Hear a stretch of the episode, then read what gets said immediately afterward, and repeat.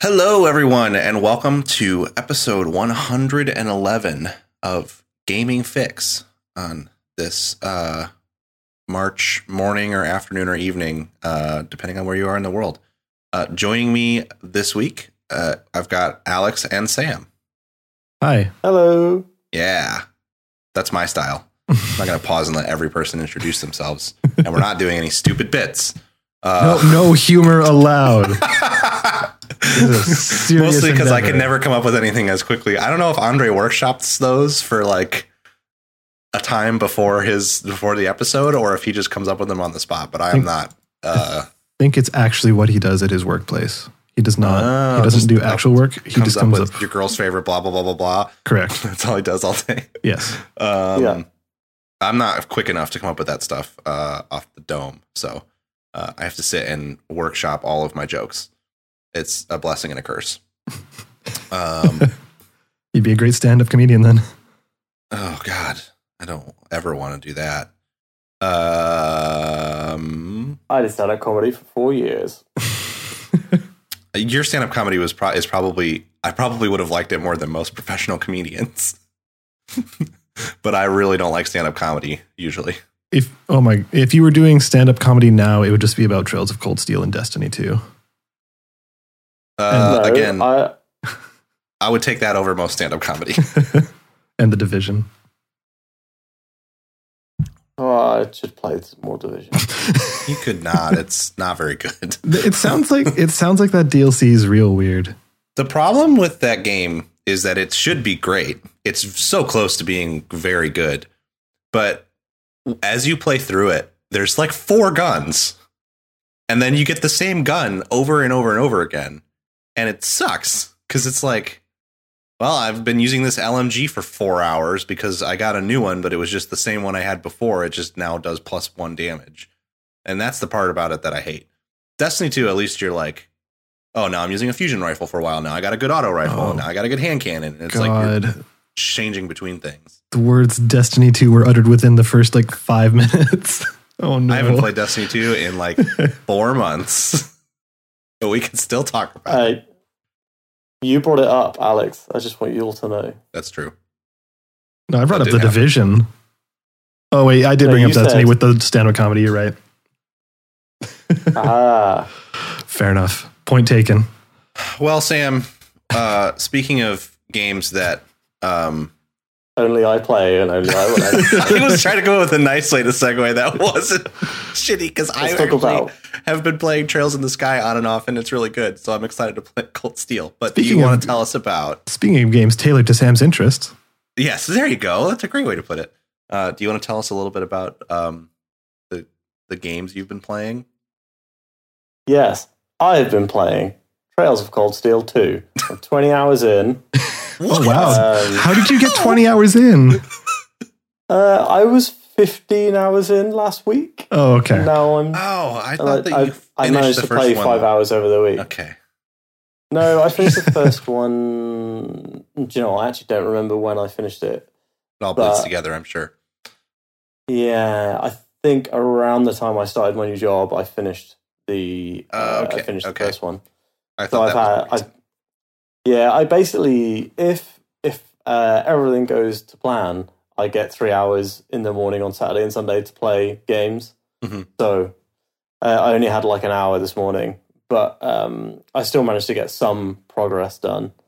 Um, so uh, the thing that I've currently noticed about Trails of Cold Steel 2 is that there are no new areas whatsoever. They're all just the previous areas.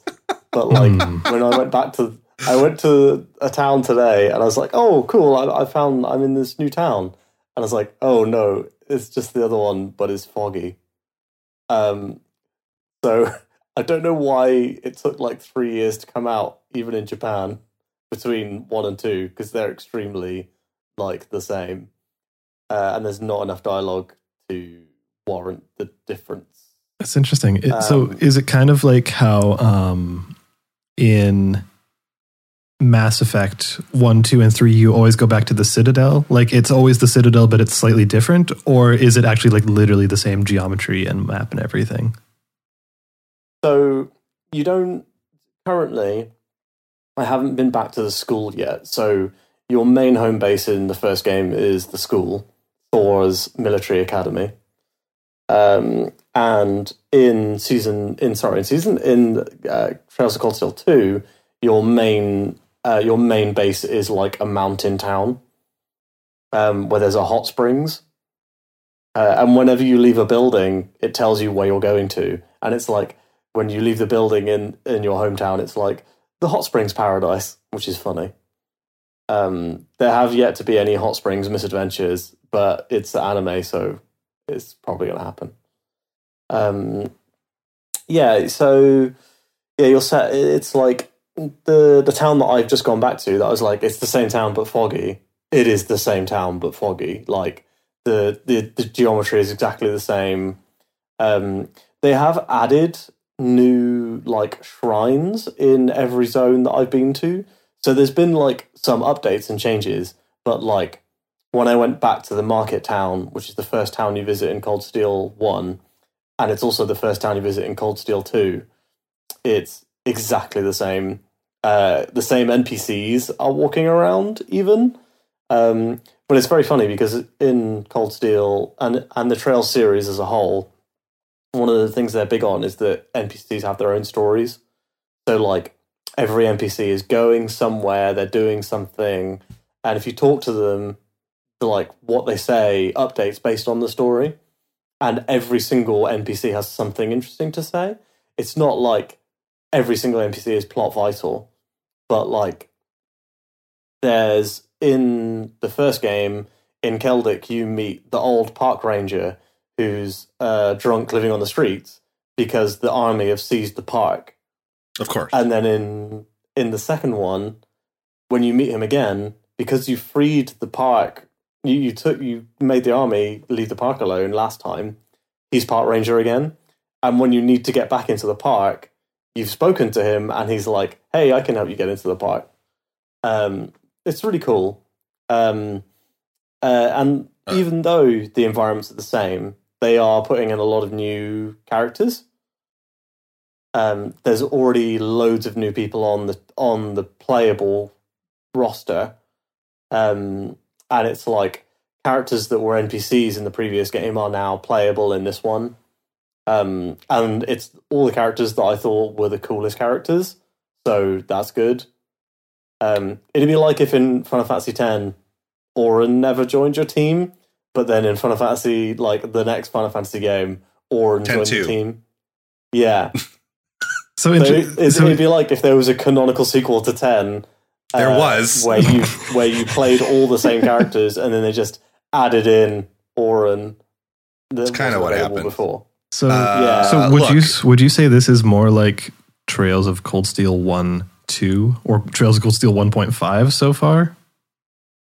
Kind of, yeah. Um, there's Hmm. loads of new mechanics, and um, like they introduced loads of characters in uh, the first game, and they're like, oh, and these guys are all working together. They're all part of the same terrorist organization that was the antagonist in Trails in the Sky. Hmm. Um, and like, there's multiple characters that they introduce to you in a way that I'm like, I'm supposed to know who this is from Look. Trails in the Sky, aren't I?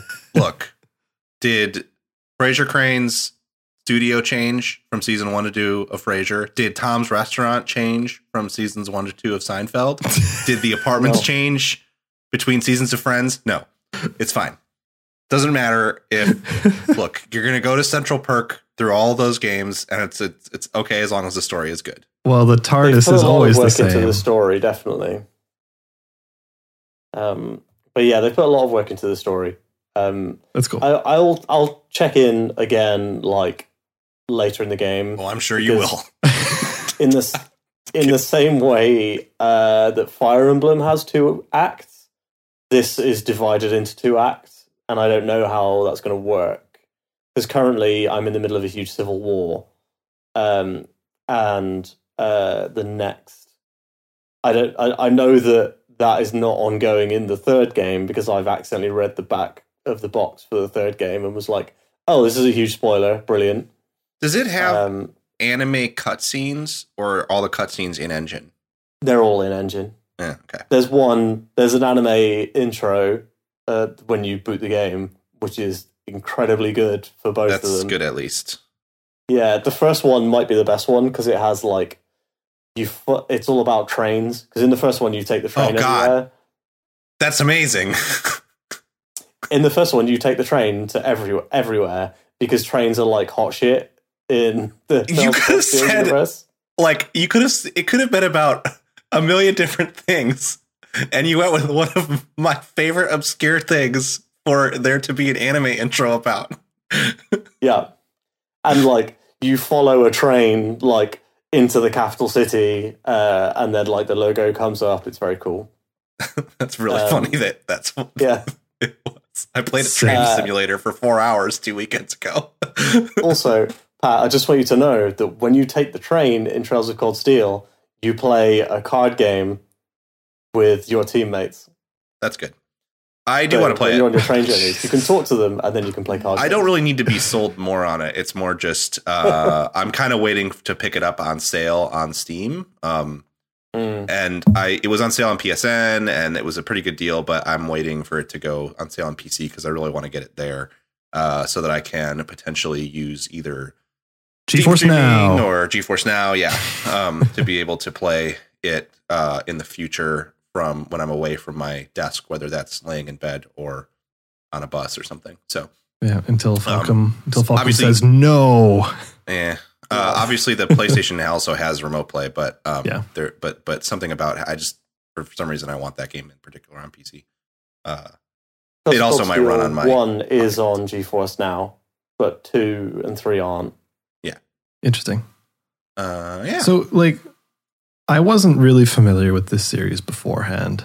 Is it really popular in the West, or is it really popular in Japan, and we just haven't heard much about it over here? Or then it's not popular over here really um, there's i think that it's one of those series where when you're a fan you are like very evangelical and into Yeah. it I haven't played nearly as much as you, obviously, but I've played a good chunk of um, of Trails in the Sky now, which is sort of the first, uh, actually first chronologically and first release in the Legend of Heroes. This block of the Legend of Heroes series, I'm actually not sure if there's the Legend- trail there are other series. the Trail series. Yeah, there are other Legend of Heroes games. Um, but Yeah. Trails in the Sky is like for me. I think it's it's super unique, uh, and I think Cold Steel. I don't know how much of it.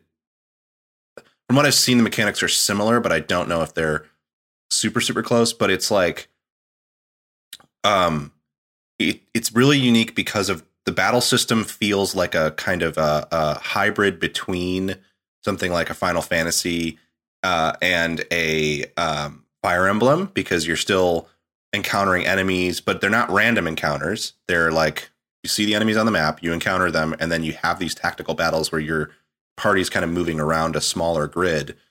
So that's really cool. And then the biggest thing though is the writing is just like very, very, very good, and the localization is really, really excellent. And so I think that's really what does it for me.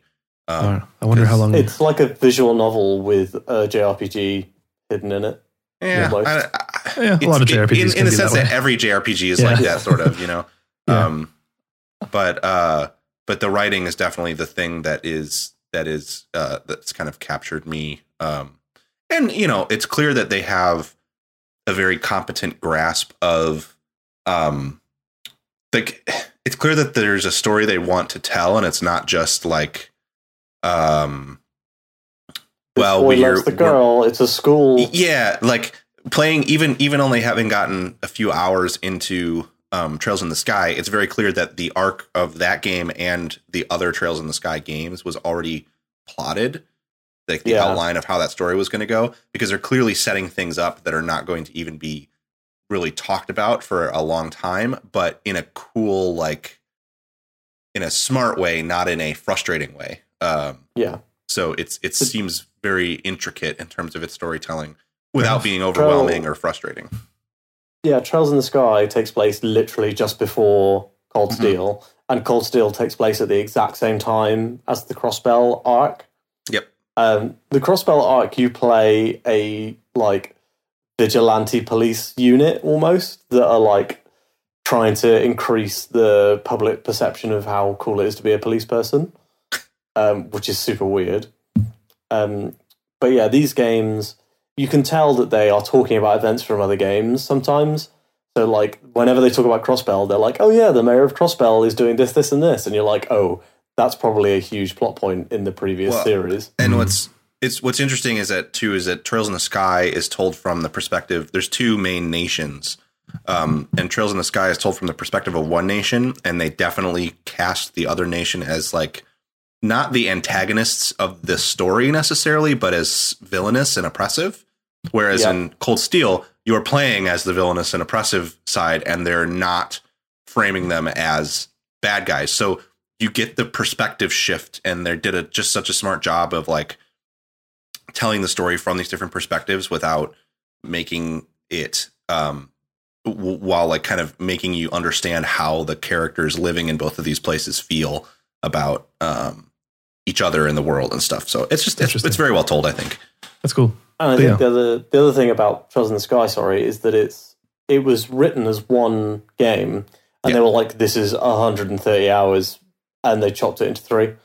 So it is one full start to finish story, yeah um, and that's how they've written all the others after that because it worked so well for them. Um, so cool. like they've known what was going to happen in Trails of Cold Steel 4 before they wrote Trails of Cold Steel, Mhm. which is really cool. That is cool. All right. So if Sam is getting into this series and Allison has talked about getting into Atelier or Atelier, however you pronounce it. Um, Well, Allison just bought the first Trails of Cold Steel game. she did, but she's mentioned getting into Atelier. And I guess Hmm. that means I have to get into Mega Dim- Dimension Neptunia, obviously. For stuff. hyperdimension neptunia No, Mega Dimension Neptunia. i don't know what the difference between those things are It's from the Hyper have- Hyperdimension Neptunia series, but Mega Dimension Neptunia is a separate offshoot. Yes. okay yeah Uh, and Right. what, what does that mean? What kind of obscure in the West JRPG series are you getting into then, Pat? Uh, well, I mean, Like I've one. also been playing But- Trails in the Sky, but uh, but um, the I've also spent a lot of time uh with Granblue Fantasy as a media franchise. I haven't watched the anime yet, but uh, I want to get a little further in the mobile game because the anime just is an adaptation of the mobile game story. Yeah, I Uh, w- I wasn't actually meaning that as a transition. It was more of a. uh, No, I'll talk about this is good. We'll mix it up. It- I'll talk worked about. I'll talk out. about. It I'll talk worked about out Granblue. pretty decently. I'll talk about Granblue, and then you guys can talk about the other game that you've been playing, and then I can talk about the other games that maybe people don't care about, and it's great. Hell yeah! Um, Yeah, because then everyone knows they can cut off after me and Alex. totally. Uh, Granblue Fantasy is a very good browser game, which I never thought I would say that about a browser game because I'm usually not a browser game kind of guy. But holy crap, um, that game is great. Uh, I still haven't spent any money on it, and I'm just kind of trucking through the story. Uh, the story is super long, obviously, because the game's been in development for six years, and it's like not particularly visual heavy. The visuals are great, but they're all just like the character art. Um, but this week, the ArcSys developed fighting game offshoot of Granblue Fantasy, Granblue Fantasy Versus, released, uh, and I have played quite a bit of it, and I think it is really fantastic. Uh, so, do you have a history with anime fighters? Like, do you have? No. Okay, so you've Uh, kind of not been into them up until this one. So I loved watching people play Guilty Gear when I was younger, but I never got into playing it myself because it was too complicated. Um, and I never really got into any fighting games because I was not good at them. Um, the closest I got to was I played uh, MVC2 at arcades with other friends, but like we didn't know we were doing. We just button we just put quarters in and button mashed. Um, so then I did when I was I was working at GameStop when the first BlazBlue game came out, and Ooh, some people came Nice. in and they were like, "This game is the this is the best fighting game of all time." And I was like, "All right, I'll buy it and try it." And I played it, and I really really liked the story mode because it was a visual novel with fighting stuff. Um, and uh, I thought that the art was amazing, but I was terrible at it. Uh, and at that time, online was just not really like. I think it had it, but netcode was not good enough for fighting games then, and uh, I didn't know anybody who was playing it, so I just kind of fell off of playing them at all. Um, and then you know I've played, I have Dragon Ball Z Fighters. That game is cool, but it's too fast for me. Um, the air dashing and like the speed of the combat is just too much. Someday maybe I'll be able to get into it, but I'm not there. Uh, but Granblue is really cool because it's kind of a back to basics anime fighter. Like I've heard some people say that even though it's an ArcSys game, it's not really an anime fighter because it doesn't do things that typical are typical of that genre. Like for example, having air dashes, uh, and it doesn't have like um the it doesn't have touch of death combos where you can just like tag someone and then since you got them in that one hit, you can kill them. Uh, instead, it's much more like the it's it's a lot it's a lot about positioning and the combat has something of a deliberate pace to it where you're paying much more attention to like every single input and it feels very tactical to me in a way that I'm sure all fighting games feel to people who are good at them. So, but so would you say it's like the Dark Souls of fighting games? eh, yeah, I mean, it's not it's not as punishing in some ways as something like a Dark Souls, but it's definitely deliberate and tactical. I think. Sure. Um, and um, it is really smart the way that they've they've done things like there are no or there are there's like a Smash Brothers attack button. So if you push R1 with a direction or standing neutral, you do your special moves. So if you're playing a character for the first time and you just want to try them out and see what their special moves feel like, you can use that. There's also technical inputs that you can do for them, but they're all like fireballs. Like they're not like they're like quarter circles and stuff. They're not like crazy like uh Z motions or anything like that. Um there's the the forward down forward motion that I have some tr- trouble with sometimes. Um that that's used a lot, but I'm getting better at it. And basically, like the the special moves are on cooldowns, which is kind of cool. Uh, and when you use the button, like the R1 button, to trigger them, the cooldown will be longer than if you do the technical input. And generally, they'll do more damage with the technical input, also.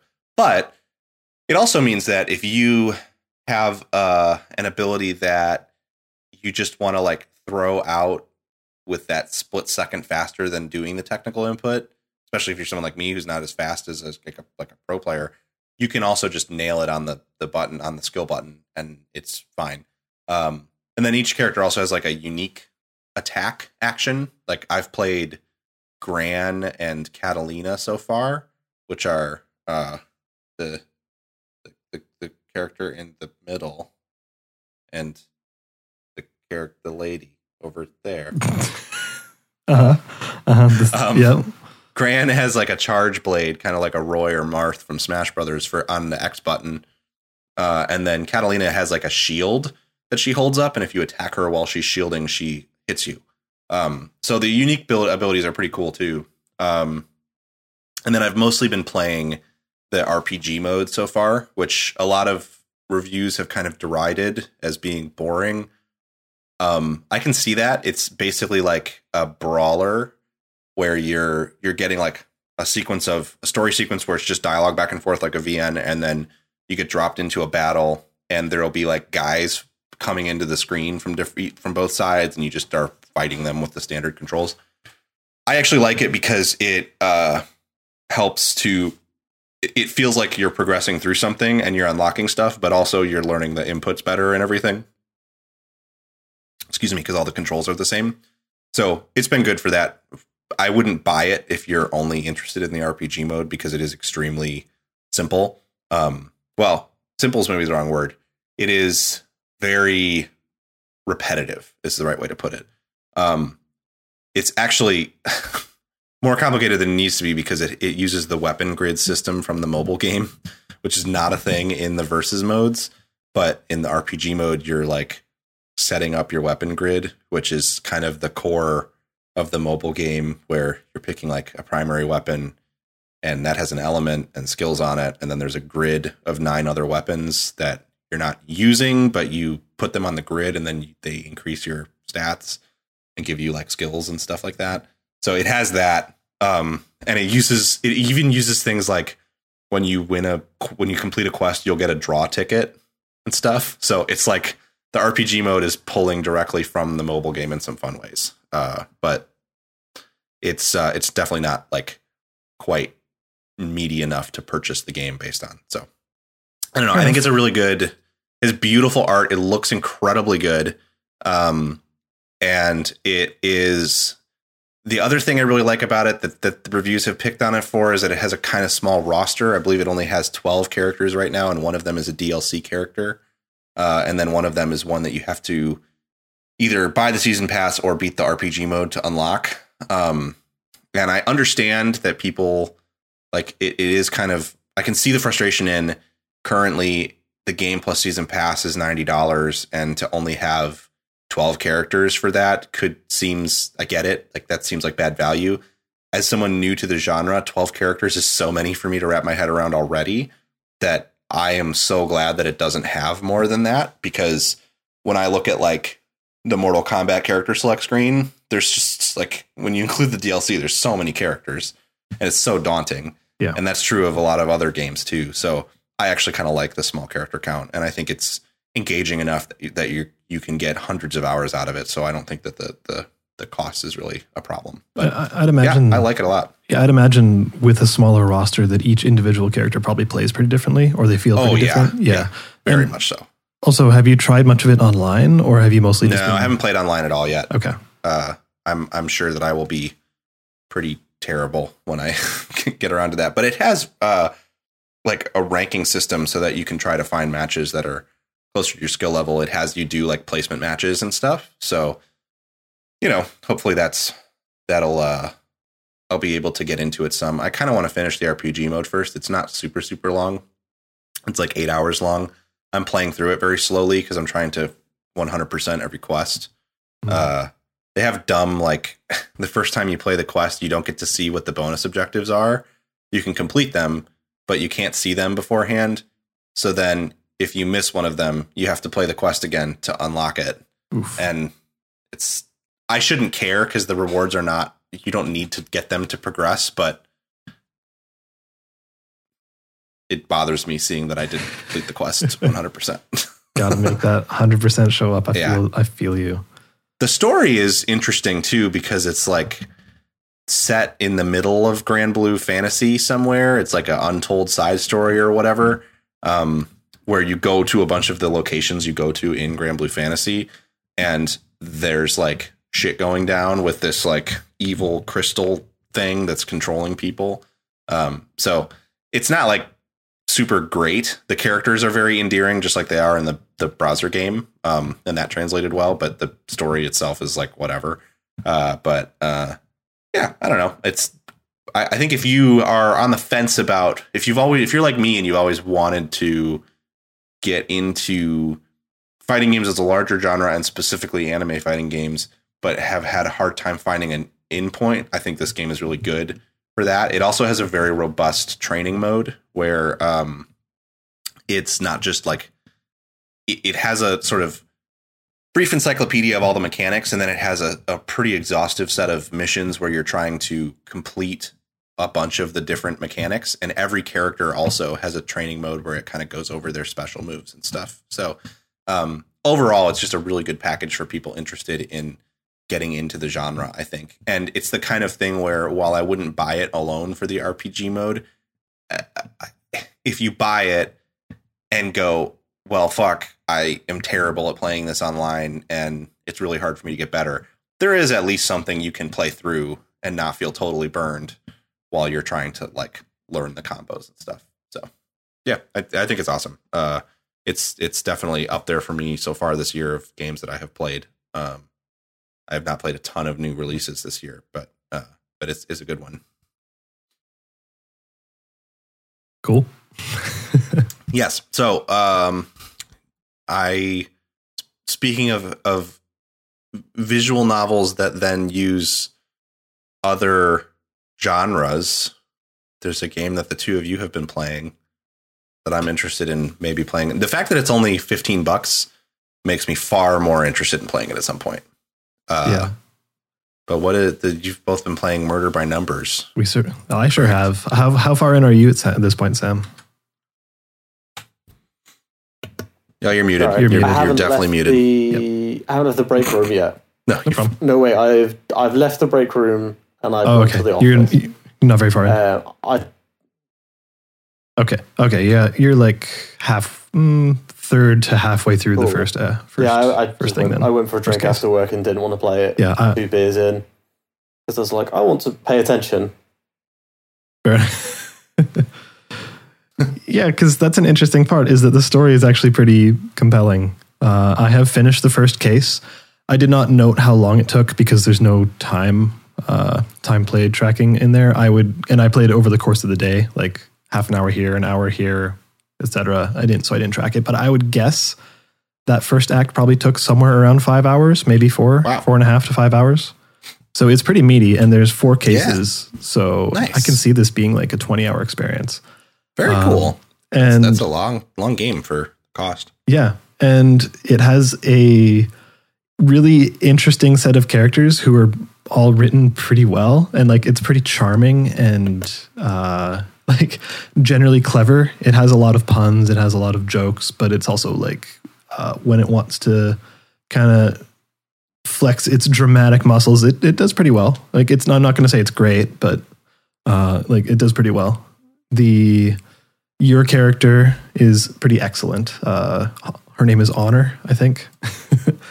and she meets her little buddy Scout, who is a robot, a little flying robot who uh, woke up one day in a in a scrap heap and can't remember who he is or what he is or why he's there. He just knows that he's a robot, basically. I don't know. Yeah. Am I summing this Same. up right, Sam? Yeah, same. Yeah, like it's yeah, it's been really good. And uh, for those who haven't seen or played or know anything about this game, it is basically a visual novel in 50 to 60% of it. Then the other percent of it is uh, split between investigating, kind of like Ace Attorney style, and also playing Sudoku to move these investigations along. Like you are finding an item, and in order for Scout, the robot, to identify it, you have to do a Sudoku puzzle to reveal what the item is, basically. That sounds fun. I like Sudoku a lot. Yeah. I thought it was more like Picross Yeah. for some reason. Or sorry, Picross. My bad. Oh. Oh, okay. Not Sudoku. My I like apologies. Picross more than Sudoku. Yeah, Yeah. it is Picross. Sorry. Um, yeah, it's great. Um, I have one issue with the entire game, and that's it. Like, and it's such a minor issue; it doesn't even matter. It's that sometimes they will tell really terrible jokes, like dad le- dad joke level jokes, and then they'll play this little sound cue that's almost like a like a like a like a rim shot. Yeah, like yeah, like a badumch. And it's like it does it just frequently enough to where I'm like, oh no. That seems like you'd be right up your alley, to be honest with you. I'm a little surprised that you don't like it. it's fine every now and again, but it was like once every like two or three minutes for a while. it's just, but like, I mean, it- that sounds awful. Don't get me wrong. yeah, but like that's if like that's literally the only thing I'm complaining about because the rest of it has Yeah. been good. So I don't know Good how, so how are you feeling about I it, Sam? Um, I need to play more of it. Um, I really like the Scout and Honor. I think they're really fun characters so far. Um, but I think I don't know. I'm I'm still not made my mind up. I haven't played enough yet. Fair enough. Yeah, I think the other characters, Becky Yeah. is kind of annoying more so than anything, uh, and the other characters that show up in the break room and along the way get Cool. to be better. I, I- Becky's still a bit of a butt, but Yeah. you know that's I think that's her character. There is one Yeah. extremely gay character who is just he he gets to be pretty great. He's- honestly, by the end of the the case, he gets to be like one of the best characters. Yeah, he's he's very funny. Also, there's a surprising amount of like cultural references in this game, like like to very specific things. Like they'll call out uh, specific TV shows like by name and uh, make references to like uh, I think I sent a a picture to you guys last night of uh, to Alanis Morissette's uh, ironic Yes. song. Yeah, that, like was, that was pretty good. yeah, like they're calling out very, things very directly. So it's it's interesting. I haven't seen a game go for it like that in a while. Yeah, that's funny. Anyways, yeah, um, we'll probably report back once that game is finished. But initial impressions after four or five hours are Yeah, pretty much universally um, positive for yeah, me. I, I, I couldn't say. There's nothing negative I have to say about it. I just want to play more of it. You know, I I would probably have played it. Yeah. Uh, yeah, I'd be playing it a lot more, but uh, I'm just really enjoying Trails at the moment, and I want to beat that ideally by the 24th, which is when Trails 3 comes out for Switch. Yeah. Makes sense. Yeah, and I this is a game you could stretch out because the quote unquote gameplay is coming from Picross. Uh, and one of the things about it is depending on the difficulty you're playing on, uh, you get different amount of like uh, point rewards back. So like if you're playing this puzzle at an easy difficulty, you get 500, but if you're playing it on normal, you get 1000. Uh, and all of those points do add up and it ties into your investigator rank. So if you cross th- certain thresholds, you'll go from an F, E, or sorry, F, like all the way up to an S. Uh, and you also lose points during an individual puzzle if you use any hints. So it, it encourages you to actually play straight up Picross. That's cool. Yeah. I, I would enjoy playing it on like whatever the hardest is and just like Yeah. really taking time with the puzzles because that's my favorite thing about Picross. It's Y- like yeah. Um, getting really invested in bigger puzzles. from the start, I only saw easy and normal. Maybe upon like a second playthrough, there is a hard. Um, Eh, or if normal's the hardest, that's fine too. Yep. I wouldn't be yeah. And- critical of that. and and there are some like they throw some they throw some stuff at you like there's spoilers sam but there are some timed ones uh so you have to complete a certain amount of stuff within a t- like a minute time limit and if you make a mistake it like cuts 10 seconds off of that time limit kind of thing Yeah, yeah. so That makes sense. it's yeah it's That's interesting cool. Very cool. Well, that's I think everything for our anime minute. sadly We talked about three anime games in a row. That's a that's a record for this podcast, I think. Not counting times we've talked about games and then actual anime. yeah that's true Uh, that's true Um, so uh, before people tune out and stop listening to the show, I'll get the other newer game that I've been checking out out of the way. I didn't play a ton of it, um, but I had been waiting for this game called Broomstick League to launch into early access um, because I wanted to pick it up and give it a shot, even though um, it's uh, not really looking for more to play, but it's an indie game and kind of thing that I want to see become a thing that I can just go play when I want to, the way that Rocket League has, uh, and that doesn't happen unless you buy their video game. So um, it's also like fifteen bucks, and I already had money in my Steam wallet. So uh, it's a pretty interesting take on Harry Potter meets Rocket League, um, as like Harry Potter expat who is.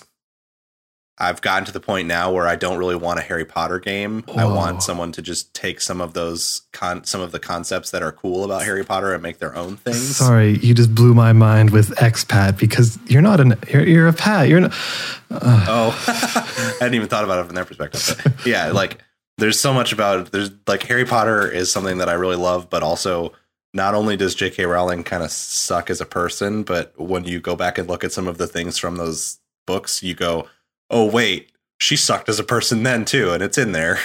Uh, so anyway, uh, Broomstick League takes the concept of the popular uh, wizarding sport of Quidditch and turns it into a its own thing, um, and uh, comes out sort of looking like Wizarding Rocket League in a cool way. So it's in early access now. Hmm? So is it exactly like Quidditch in that there's different balls and people playing different No, roles? so that's the way that it's not like. That's Okay. why, like aesthetically and conceptually, it's very similar to Quidditch, but it Mhm. actually, from a mechanical perspective, is extremely different because there's only one ball, um, and the only way to score is to put the ball into the hoop on the other side of the the field. Okay. Um, the goals are small and round. They're not like Rocket League where it's like a soccer goal. Um, but uh, the way that you control it is pretty cool. So like you have your your broomstick, and the broomstick goes in the direction that you point, basically. Um, and then you can strafe and stuff. Uh, and then there's also buttons, obviously, for ascending and descending. But you, you, you if you point the you point the reticle down and go down, you go down. So you don't really have to use the ascending and descending buttons too often. But then you have a sprint. You have you have energy that's they call it mana. Um, unlike Rocket League, it automatically refills instead of needing to be refilled by picking up canisters, and you use that energy to boost. But you also use it to do a magnetizing ability. So when you're close to the ball, you can hold down on controller its left bumper to suck like to magnetize the ball to your character. Um, the other way to pick it up is to just fly through the ball. Once you're holding it, you're holding it. It's not like Rocket League where you're where it's physicsy pushing the ball around. When you're holding it, you're holding it. Um, it does obviously have physics when you're when it's not being held by someone and it's bouncing around and like uh, rolling around and stuff. Uh, and then you can use that button, the left bumper. Uh, and this is one of the things I'm not sure about with the controls. I kind of might want to change it. Um, you can also use that as a short range, like teleport too. Uh, Teleport. and then there's also a dash button that you can use to kind of it's sort of like the the jump and roll in Rocket League, uh, where it'll make you go faster and make and allow you to like deke people and dodge out of the way of them. Uh, and then you're shooting by using the right trigger. Um, Sorry. and it's just holding it down to charge the shot. What do you mean by teleport? Like a dash makes sense that you're physically moving forward. I imagine you would bump into anything on the way. Is a teleport Right. being able to kind of do the same action, but you're not affecting any physics on the way? Yes, Okay. um, but you can't do it while you're holding the ball. Ah. So you can't teleport with the ball. The teleport is like um, it's kind of like a tracer blink in Overwatch, Sure. where you're pushing the button, and that's one of my only issues with the controls. Are a lot of times what'll happen is there'll be because it's um, they don't have one v ones right now. They will eventually. There's two v twos and three v threes right now, and so there'll be like you, another teammate, and two of the other team members all trying to go for the ball, and everyone will be holding down the left bumper to try to magnetize it to them. Um, which is fine, except that then whoever doesn't get it, when you let go of left bumper, you teleport a short distance. So it's kind of like it's not usually like that big of a problem because you're usually like in the corner trying to grab the ball anyway, so it doesn't really move you that far. But it, it's a little jarring. So I think I might try to. You can unbind the teleport and put it on a different button. Um, I'm sure in their testing they found that they preferred it to be accessible from the same button for some reason that I haven't gleaned yet, but uh, but it works well. Um, it's hard, I will say. Like the thing, it's easier than Rocket League because you pick up the ball and you carry it. But uh, the other thing you have is when you hit right trigger when you don't have the ball, you do like a force blast, which knocks the ball out of people's hands. So that's how you can do steals and stuff. So the thing that's tough about it is that lining up shots is challenging because the goal is fairly small and the ball has a lot of uh, arc on it. So you charge up a shot and you kind of want it to be full power because otherwise it's not going to go very far. It's going to, if you just like click the mouse button without dropping it, it only drops, like the ball will go like a couple of feet in front of you and then fall. So you kind of have to charge up your shot, which you need to be aiming. And while you're doing that, there's someone running at you trying to knock it out of your hands. So it's it's definitely challenging. I played a game that uh, against the AI to practice that went into overtime and was like super long. And then I played a game against people and we like just totally wrecked the other team. Um, so it's still needs some like matchmaking assistance, I think. And it is just a game that's kind of hard to grasp. Um, in the same way though that Rocket League was, like I don't think it's um it's not like it's inaccess or in- unapproachable is the right way to put it. Um, I don't know that it is particularly accessible because of how like demanding it can be from a control perspective. But Yeah. uh, it is uh, it's a cool game and it has a lot of cosmetic stuff already baked into it. There's like a shop where you can buy different trails for your um, for like while you're flying. You've got a little trail of like color behind you. You can buy different brooms. You can buy different wands. You can buy different outfits. Um, the character creator is good, except that it does the whole like pick your gender, But male or female, which in 2020 is starting to get like that's not good enough anymore. But you, you you know, should just pick your fruit. But um, yeah, exactly. but uh, is one of the trails that you can get? Is it steel and is it cold? I hope they do have a lot of. It's the same studio that uh, published. I don't know if it's the same developer, but it's the same publisher at least as Slender the Arrival. Oh, Uh, so like Weird. there's a character emblem for your for your like card that is uh, a Slender the Arrival logo, and then there's like a shitload. There's they have like 70 different streamers that they created little logos for that are I'm sure pulled from those streamers like art decks, but uh, that's bizarre. yeah, I don't know that it's the same people. Even if it's the same listed developer, I don't Yeah. know that it's the same like actual team that made Same- Slender the Arrival. the same humans who Uh, touched code. Yeah. Yeah. Um yeah, it doesn't look like it. It's the developer is Virtual Basement. See, they say the developer is Virtual Basement, Code Headquarters, and Blue Isle Studios, and Blue Isle Publishing is the publisher, and Blue Isle is Okay. the, those are the people that made Slender. So, and Huh. the Interesting. and the game Valley and Citadel Forged with Fire. Uh, Sure. which Citadel is, I guess its its reviews are improving. I had heard it was not very good, um, and that was bum- a bummer to me because it looked cool. yeah. Uh, it was like a Citadel is like a stick and rock game that is it initially looked like maybe it was actually well a lot of like a lot of those games are initially looked like it was actually maybe a cool open world RPG, and then it turned out it was a Rust uh, with dragons. Um, anyway, I think Broomstick League is totally worth picking up if you play games on PC at all. Um, I'm sure if it takes off, it'll come to consoles. No pun intended. I keep saying Oh. takes off, and it's a game about flying around on brooms. Virtual Basement Um, made ARK, yeah, and so I'm just looking at what. Made Code. some part of ARK, I'm sure. ARK is made by like 47 different developers. Yeah, they're listed on. this point. They're listed as like being a part of the original ARK as well as like all of the season passes Yeah. and expansions and, and all that. So yeah, it's Um, interesting. And I will say too, uh, something that I was a little surprised by. If you look at like screenshots of Broomstick League, Mm. um, at times it looks like maybe it looks like shit. Um, like that was my biggest concern coming in was like, man, this looks not good Uh-huh. visually. When you're actually playing it, it's it's in motion. It's looks pretty good. Uh, it's definitely not like a. Uh, it is it is not the prettiest game on the list of games that I'm talking about this week by a long shot. It is probably the third prettiest, but it's not an eyesore when you're actually playing it. It it, it all there's something about the the visuals that actually kind of inform the gameplay and kind of help it uh, help things stand out, so you get a clear picture of what's going on. Um, so yeah, I don't know. I recommend it. I think if you're even if you're not a, like a you don't have to be a Harry Potter fan to be interested to be into this. It's really just like a cool Rocket League alternative. Which um, not that you necessarily need that because Rocket League is great, but um, it is. I'm surprised that we haven't seen more games like this.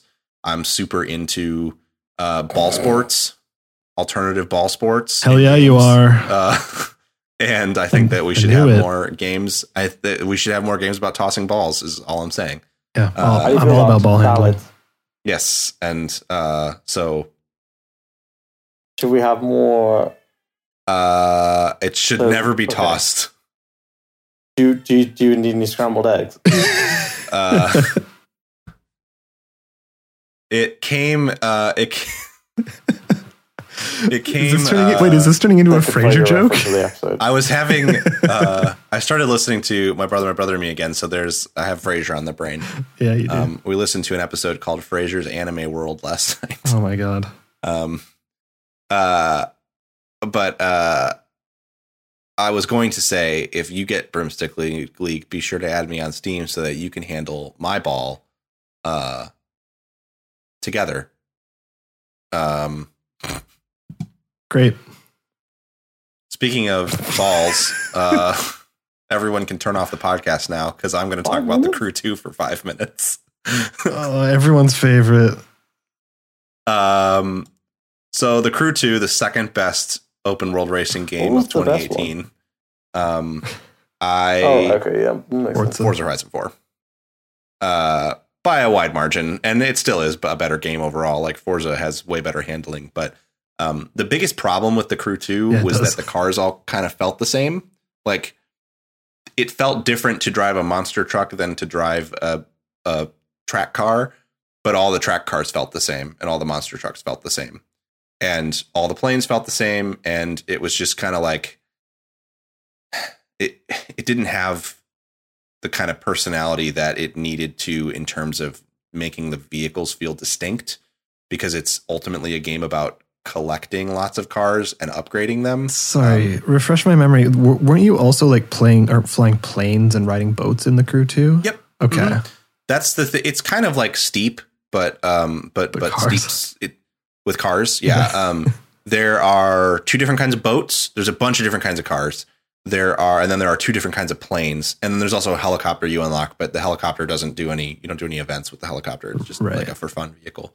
Um and the you know the for anyone who's not seen it, the concept is you're driving over a condensed map of the United States. It is a huge map. It is obviously uh, like you can see the Rocky Mountains from Detroit, which, as a former Detroit resident, I can tell you, you cannot see any mountains when you're in Detroit. Um, well, I mean, to be fair, that's still a little bit more accurate than Death Stranding was. Yeah, it is much more accurate than Death Stranding, actually. At least things are geographically placed in the correct locations. Sure. They're just uh, not like what I love. I love, I kind of find their weird, chunky US map endearing. Like the, the state of Michigan is pretty much just all Detroit and then some farms to the west of it. uh, but they dif- they do put in things like you can still fly under the Mackinac Bridge, even though like they the Mackinac Bridge is like a 30 second drive from downtown Detroit, which in reality it's like eight hours away. But uh, but yeah, sure, um, yeah, kind of like Midtown Madness. Yes, and that is ultimately because I love Midtown Madness and games like that so much. That is why I found this game enjoyable, even as everyone shat on it. Sure. Um, and that. I get why people didn't like it. It was definitely middling when it came out. Uh, again, the two biggest issues were the AI sucks and the um, the the the the cars just didn't feel distinct. So they fixed one of those problems. Another the AI thing, I don't I haven't done any events with AI that are really pushing it. All the ones I've done are ones where I've destroyed the AI. It's more about time anyway. That's kind of what matters more than beating the other cars. Um, but they have added a couple events. They added uh, Demolition Derby, which is not like real Demolition Derby at all because you're just trying to like run into cars, not back into them, but it's fun. Uh, it includes demolition racing where you're like racing around these tracks with like traps on them and stuff. Hmm. Um, and it's it's pretty cool. And then okay. they also added hovercraft racing, which I haven't quite wrapped my head around. It's super weird. I'm bad at it. Um, but it's cool that it's in there. But the main thing that they did, aside from the cars feel the vehicles feel a lot more distinct now. Like even different planes feel like one of the planes I have feels like super floaty and it's very easy to like get it into flat spins and stuff, but it's hard to control it with any kind of precision versus some planes that are super super precise. So it's cool that they have made the vehicles more distinct. But more than that, the thing that they have done, um, they added PvP, which works well because they set it the, the way it's designed. You can't hit each other. Everyone's like a ghost you're all on the same track. You're not racing against people's ghost data. You're racing against a live player, but you can't hit each other, which is actually a good thing because it the problem with racing games online is that whole first turn conundrum where everybody like guns it for the first turn and then rams into each other and pushes each other off the track and stuff. It's not fun. Um, even Forza has that to a degree. Um, and uh, games like F1 try to fix it by including actual penalties that can hit your account if you do that, where then you get matched with people who are also shitty drivers. But for an arcade racer, there's not a good way around it. I think the fact that they made everybody ghosts kind of solves the problem, and it also helps solve any problems with netcode because you're not like bumping into each other and then causing the server to flip out. Yeah. Um, well, that's how Trackmania was able to have 200 plus cars totally. on a on and that's what it's like is it's yeah. like it's like trackmania for sure except that you're actually live racing against each other. You, are not setting a time. Um and uh i think that the pvp is fun. It's also just doing the races. So um it's cool to compare yourself to other players. They do level the playing field. That game the crew 2 has really dumb loot in it which is actually kind of fun because it makes numbers go up but it doesn't really matter because you'll install like your your base motor core part will be power 80 and you'll install a power 90 motor core part and it'll make your turning your lateral g tolerance go up on the car and it's like that's not. It'll, it'll it just flat stat increases across the board every time you put a better part on it, and then there's like eight different part categories per vehicle. So it has like loot, but the loot doesn't really matter until you get to the very high end, and it starts coming with perks and stuff.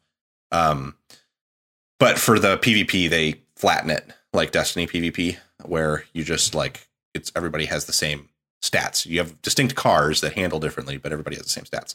Um, and then, but the thing that they added that actually has me not wanting to play this game probably a fair bit in 2020 is they've put in these things called live summits, which include they're basically like themed events that come with nine um nine activities. Six of them are always actual like races that are like what you play in the single player. Some of them it's also the live summits are single player but in the story or whatever some of them are pulled from the story. Um some of them are new like they put a new one in this week a new event uh, and then three skill challenges, which are just things that are all over the map. They're things like slaloms and top speed challenges and stuff. Um, and you're basically com- completing them with certain restrictions. So last week, it was uh, the event was called Japanese Drive, and so it was all Japanese vehicles. There was a motorcycle race, there was a dirt bike race, and then there was a drift challenge and a drag race challenge, a street race, and I think a track car race. And but they all had restrictions on needing certain Japanese vehicles to use in them. And then when you complete them, it checks your time and you get a certain number of points on a scale of zero to 100,000. Uh, when you complete all of the events, you get a bonus set of points, and then it puts you on a leaderboard. And the different percentage, like the top 3,000 people get the best reward at the end of the week. Interesting. Then the top 10,000 people get the second best reward, the top 15,000 people get the third best reward, and then the people who just played it but didn't place Is get the, whatever's left. is that per platform? I don't know. Um, I think the I think so, but um, Hmm. if it is so, then actually that game has a pretty big player base. Yeah, that's what I was going to say. Because There's like, always like fifteen thousand people on those leaderboards, which is pretty great. If on PC it's got a fifteen thousand player base, yeah, like, uh, definitely. but um but the live summits are really fun the this week it went from japanese drive to this one called airborne so this week it's all about airplane stuff so the jump between them was like pretty jarring but cool to change so drastically what the challenges are about um and it's like three air races and three aerobatic challenges and then three skill challenges this week i think next week it's all french cars uh which is weird but cool um going to be driving a lot of Peugeots. Uh, and the rewards you get from it are substantial. say Like this. I couldn't crack. Peugeot. Well, I'm going to say it my way forever. Gonna be all in my Peugeot. Specifically. Uh, also, oh God, on that very brief aside, it's still about cars at least. Uh, Um, there is a. so the phenomenal Netflix series Drive to Survive launched its released its season two last week. It's it's a documentary series about Formula One. Uh, everyone should watch it, even if you're not into Formula One, because it's phenomenal. Uh, they have uh, the two Ferrari drivers, one of whom is German and one of whom is from Monaco, uh, Charles Leclerc and Sebastian Vettel mhm. uh, they were they jumped in a car together to go drive somewhere, and Sebastian Vettel did his best Southern accent to talk about how he liked country music, and it's hilarious. that sounds perfect. yes. Anyway. Anyway. Uh, anyway, cars are cool. The Crew Two is fun to play. Cars and, are cool, uh, Pat. and and I think if you can get it on sale, you should check it out. It's the the the thing I was going to say about the rewards is that they're like actually meaningful. Like I was pissed that I couldn't quite get a better drift score in the Japanese Drive event, and crack the top tier because uh, it, if you did, you got this really fucking cool car that was like a Nissan that had a unique cosmetic set on it.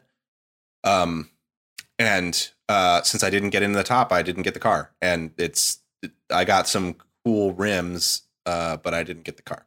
Uh, so it's it's a it's a cool thing and it actually has some stakes. I'm sure the events will rotate back, so it's not like you'll never have the chance to get it again. But uh, But yeah, it's a nice solution. I'm glad they didn't just like put a battle pass in. Basically, It- uh, like you were, you were saying this before the show, but um, now that we're recording, uh, you said it seems kind of like the Ubisoft thing of putting out a game that is received kind of middlingly at at launch, and then they just iterate on it on the same game for like a year Yep. or two, and then they actually make it into Yeah. something you want to play, much like Siege or whatever.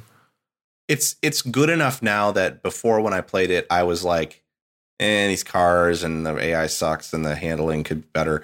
But now that stuff is backgrounded enough that like I would like them to do a Crew Three because I would like one that looks better. Um, like the Crew Two looks fine, but it still has a lot of pop in and stuff like that. And now I would like to see them build on this platform and release one that looks like next gen.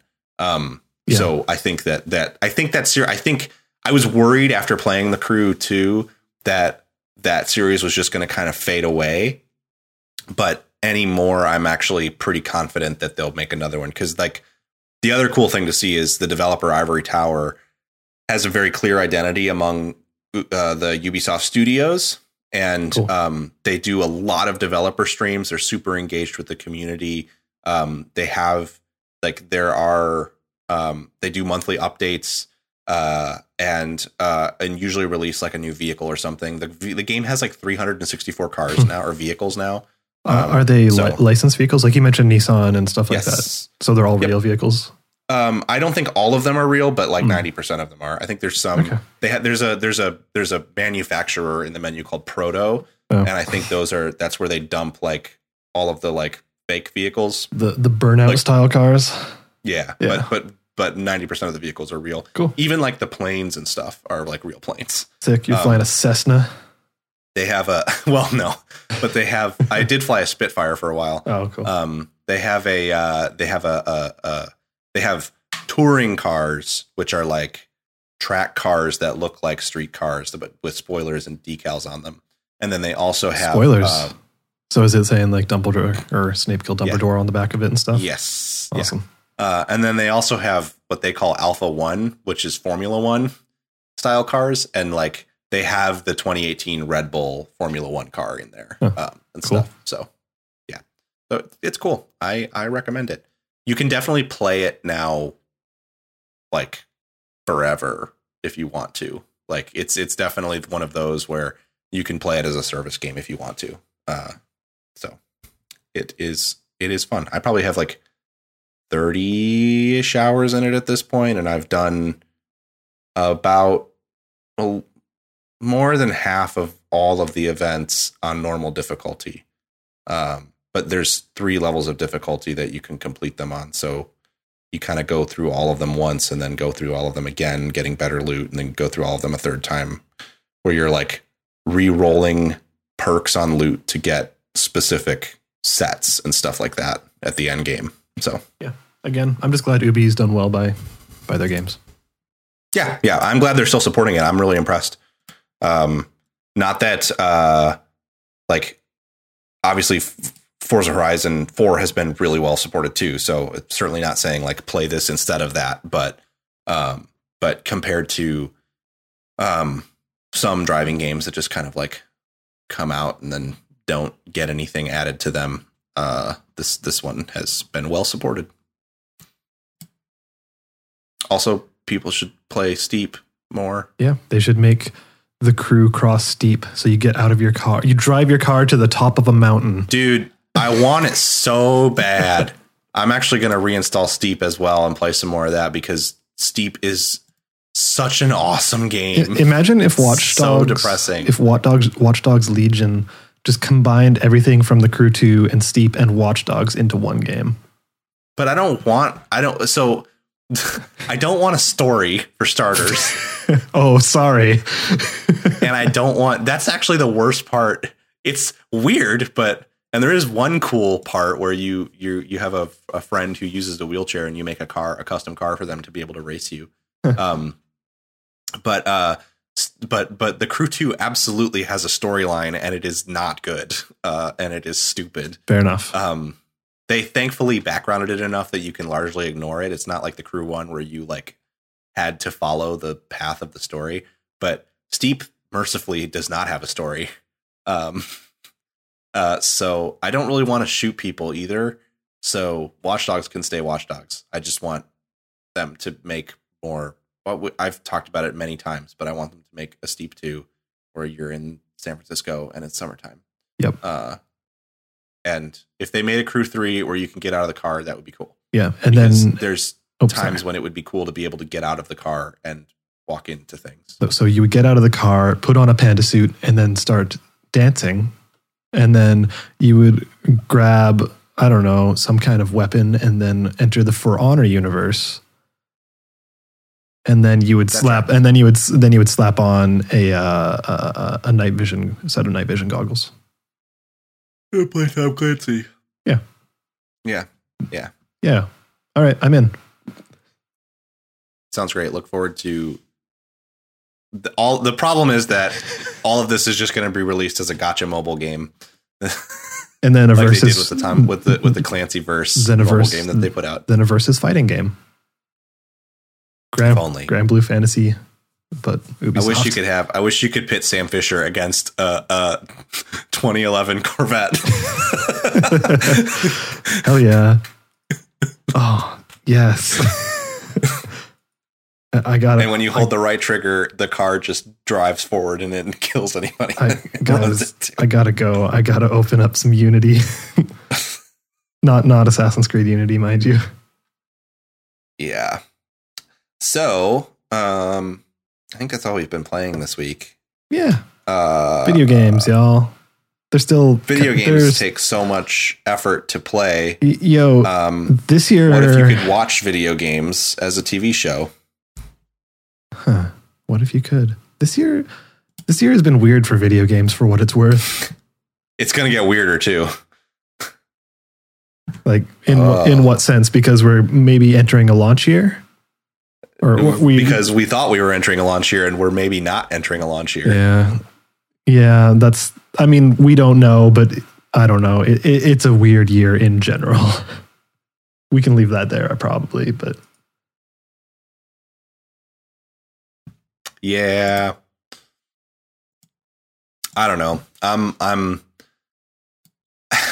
I mean, obviously the circumstances, the reasons for it being uh like the the, the pandemic is awful and horrific. At the same time, I as the person who is like I don't really care about getting new consoles this year. I don't really care about getting new consoles this year. But Yeah. I'm wondering how much it's going to start affecting like like I was talking to my mom yesterday and she was asking me if it was going to impact the release of Animal Crossing. She's a pretty big Animal me. Crossing fan. Uh, and I was like, no, no, no, no, no. Yeah. I was like, no, no, no, no, no. Animal Crossing will come out on the normal day. But um, that's because Animal Crossing is done. Yeah. Will it impact the release of Final Fantasy VII Remake Part 2? yeah, Potentially. probably. Um, and so that's because I mean, like this, this, this virus is not going away. well, it's gonna. so- yeah, the whole tech industry, the whole tech sector is being affected. I think we've talked about it Exactly. before, but like, yeah, like um, there's a lot of manufacturers out of China and Taiwan which make all of the memory and all of the solid state drives. They're- They're, in every computer. Like they're literally like the only shops that do it. Yeah. Uh, so you are going to see a tech impact, but that's Yep. that's why people are saying that it might be I impacting the- console releases this year. I was going to say, And- think and I mean, I guess consoles too- are releasing this Sorry. year by hook or by crook. I just think they're going to be more expensive, and I think there's going to be really limited quantities. Um, I think Apple, Yeah, that could be. Limited quantities for sure. about, I yeah. uh, spinning up production in the US to avoid coronavirus Hmm. stuff in Asia, and obviously that will cost them thousands, Well, We've had, like, times more probably. So, be very interested. Well, hopefully it's not. I mean- hopefully it's not in Seattle. Yeah, I was gonna say. I mean, I don't. th- That makes sense. I mean, we we have a we we might be less impacted than um than than facilities in China, but like also our government is not equipped to handle it at all and is dropping the ball very hard. So it's only going to be a matter of time before production on things in the U.S. is also bad. and not and delayed and stuff. I'm wondering how it'll affect uh, game releases more specifically. Like for example, um, I don't think there's a problem with the virus in Poland right now, but uh, Cyberpunk was delayed once already, and it was made clear that it was delayed, and also those of those the people working on it are crunching really hard. Uh, if one person in that office were to get COVID, then the whole office is wiped out, and like the game's going to get delayed again, right? Yeah, like yeah, and you've seen. Oh god. Well, yeah, there's no doubt that they'll crunch more, but also the game, the, you can't crunch while you have COVID. Yeah. Well, yeah, you. oh God! But you've seen, you've actually seen a lot of um, developers in the states specifically, kind of going out of their way to say, "Hey, all of Blizzard is working from home for the next totally next month," which is what you should do for sure. I, um, yeah, um, yeah. But I guess I uh, it's, it's good for times. Stadia. They're the only next gen experience available without spending thousands on a PC. yeah. Did you see? They opened a new develop like a new office, and the photo from inside the office. This office is beautiful. It's really? like I hadn't seen that. Oh yeah, it is. It is like I'll see if I can find the the picture. Um, it's like this gorgeous, like very very like w- lots of wood grain and stuff. Uh, they they poached um somebody from from Sony Santa Monica. Um, oh, I yeah, I did see that. I put the picture of the. Oh the yeah, I see it here. It's gorgeous. Like I would love to work in an in an office like that. It's a real shame that that office is going to be shut down in nine months. like, not that I want people to lose their jobs, but like, come on. Yeah, Stadia has just been. Why on? I don't understand when your service is already flagging not that Google doesn't have enough money to do anything they want forever, yeah. but when the service is already flagging, why would you pour that office space has to be because they can use it as office space for oh, like, like it, it, Google Drive in six months' time. They're not worried. Maybe, but I guess the question is, do they need it? I mean, presumably there's already office space dedicated to a I lot think, of those teams. So I don't know. I don't it's know. just wild to me that like they release this picture. It feels I guess what it is is like I want people to work in nice environments. I would kill to work in this office, but uh it feels like sort of a slap in the face to Stadia subscribers where it's like we know we haven't done jack shit with this service and it sucks really bad, you know, but look at this I beautiful studio we just opened. It's I like the shittiest for me show me a game. We know that they're not doing well. We know they're not selling games and that the games they are selling like online experiences are like barren but then you find out it's because they're not giving money to devs. Like they're giving a really low cut. It's like I don't know how. I, I assume yeah. that people like Bungie and uh, Rockstar got special deals, but like the that Kotaku article was just like, yeah, we don't. Google isn't paying. Why would we go there instead of Epic, where they are paying? It's insane. I I yeah. Yeah. And not not to mention the user base. Yeah, like Google, yes, dwindling. one of the biggest companies in the world. But you know who the other like who are some of the other biggest companies in the world are? Microsoft, Sony, like Apple is one of their big Apple is their Nintendo. competitor, you know, like Apple is a huge Google competitor. And they just like Apple recently released something saying they have more cash in the bank than any other business in the world like they are sitting on cash because they know that it's sensible to sit on it. Yeah. And yeah, yeah I don't know. So, it's fucking wild. Yeah, like uh, I have. I should same. play. I have a Stadia subscription right now uh, that I got from. Uh, that was the saddest save I've ever heard. With a, I mean, it's it, it's three months. I tried it for like five yeah, minutes and it worked. I should try some Destiny 2 I mean, it. That's the thing. I, th- I think we've been I think we've been saying that since the start. The technology is there, it worked, it's good. Yeah. It's purely the business layer that is killing Stadia. Yeah. I mean, like, I'm looking at the Stadia store right now, and I could purchase Assassin's Creed Odyssey Stadia Ultimate Edition for I was looking at the prices earlier $120. Why? to complain about them on this podcast ah. because I was in my local supermarket and they had a copy of Red Dead for twenty five pounds, and then I was like, "Oh, if I didn't have Red Dead, that'd be a pretty good price." yeah. I wonder how much it is on Stadia. Oh, it's sixty pounds. It's over double. Jeez. Yeah. Like Dragon Ball Xenoverse 2 has been on sale on every platform for like under $10 Yep. recently. It is $50 on Insane. Stadia. That's ridiculous. Rage Yeah. 2 is 50 $60. Wasn't that a free on PlayStation or a PS- PlayStation Plus game? I I don't think Rage 2 has been yet, but I could be wrong. I can't remember. It Um, might but- be the March game. Yeah, and, yeah, and- but no matter the like, I could dive into the software development aspect, like perspective on this, like pretty hard. Uh, specific, like I'll give you the the too long didn't read version, where if you're a software developer or uh, a studio or a software development house or whatever, um, one of the things you want to do is provide value to the people who are buying your shit. So the way you do that is you release things, even if it's like a minor release, even if it's a bug fix, even if it's like, oh, we added this feature two months ago, but now we're releasing it now so that like people have something new that they can play with, and like you know, it's perceived value because it's like, oh, you're adding to this thing that people have invested in.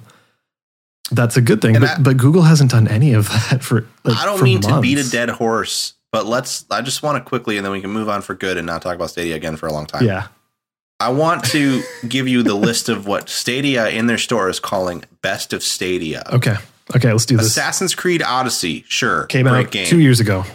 Yeah, but two years old. Yeah. Dragon Ball Xenoverse 2. It's probably pretty good. The first one was okay. When did Xenoverse Uh, 2 come out? I don't know. 2016? 2018.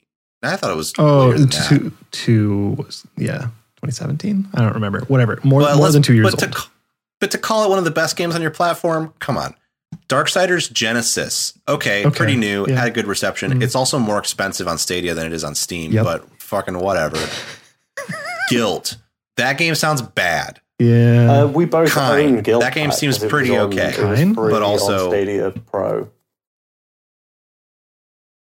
We do not own it. We have Mm. access to it via Stadia Pro. what the fuck is what the Let's fuck is clear. Kine? I don't know if I've heard of that. It's a puzzle game where you have these cute little robots. It actually looks pretty good. Oh, never heard of it. Uh, if it were on Steam, I probably would pick it up. Fair enough. It might be, and I just haven't seen. Rage Two. That is not one of the best of anything. I like Rage 2 Uh-huh. I think it's fun. It is not one of the best of anything. It is not one of the best post-apocalyptic shooters that came out in 2019. If I had to guess, yeah, but it's one of the Uh, best of Stadia. Red Dead Redemption 2. Sure, great game. Shadow of the Tomb Raider Definitive Edition. Most people call that the worst Wait, one in the is series, that the, but is that the third one? Yes. No, Shadow's the second one. Uh, and then the final Rise game on the Tomb the Raider's the final one. Oh, what? the final okay. game on okay, yeah. gotcha. uh no Rise of the Tomb Raider I'm is the second one. Is it? Uh, whatever. They gave one Rise of the away. Tomb Raider is the second one. on Stadia. Shadow of the Tomb Raider came out. yeah, Shadow of the Tomb Raider came out in Uh, 2018. It is the third game Okay. in the in the the Okay. Crystal Dynamics Tomb Raider series. Um, the final game on Google's The- best of Stadia list. So list. this is the best of Stadia, the best. this is the best. Farming Simulator this is one of the 19. best Oh, games you can fuck. get on Stadia. Yeah. Tom Clancy's Ghost Recon Breakpoint. what Breakpoint? Really? They put Breakpoint on the best of But Stadia. my list. Stadia games list is my Stadia games list. that game is getting pretty- pretty trash. They all say never played. That's all right. Well, I don't know if we're going to be talking about Stadia in a year because I don't know if it's going to be here in a year. Also, you still can't use wireless controllers. Can you can you use phones? Stadia. Can you use phones other but than a not Pixel now at least for Yeah. like your purchases So and you can shit? make No, a purchase okay. on You can? any Oh, okay. mobile device. So, like, I have the Stadia app for iPhone, um, and eventually they hope to update the app so that Yep. you can play games. Um, I never talked about it on the cast. It Yeah. does make it look like you can play the games now. Like it has a play button on them, and when you hit the play button, it tells you to go use a PC. it is like I like almost had a complete. I was like, "Oh, cool! They added play playing on iPhone. That actually makes this service more interesting to me because then I can play it on data potentially on 5G. I love that. Uh, when you hit the play button, it says you need. It doesn't even tell you what to do. It comes up with a picture of a Pixel phone and a computer, like a like a like a art God. rendition, and then you have to hit read more, and then it takes you to a FAQ that tells you where you can play the games. It is like, oh my god. Oh, so they announced the Last of Us TV show on HBO. Yeah. Neil And Druckmann will be there. of Angry Birds the movie. I actually care uh, more about Stadia than this. Yeah. And Chernobyl, And but also the the writer of Angry Birds. films.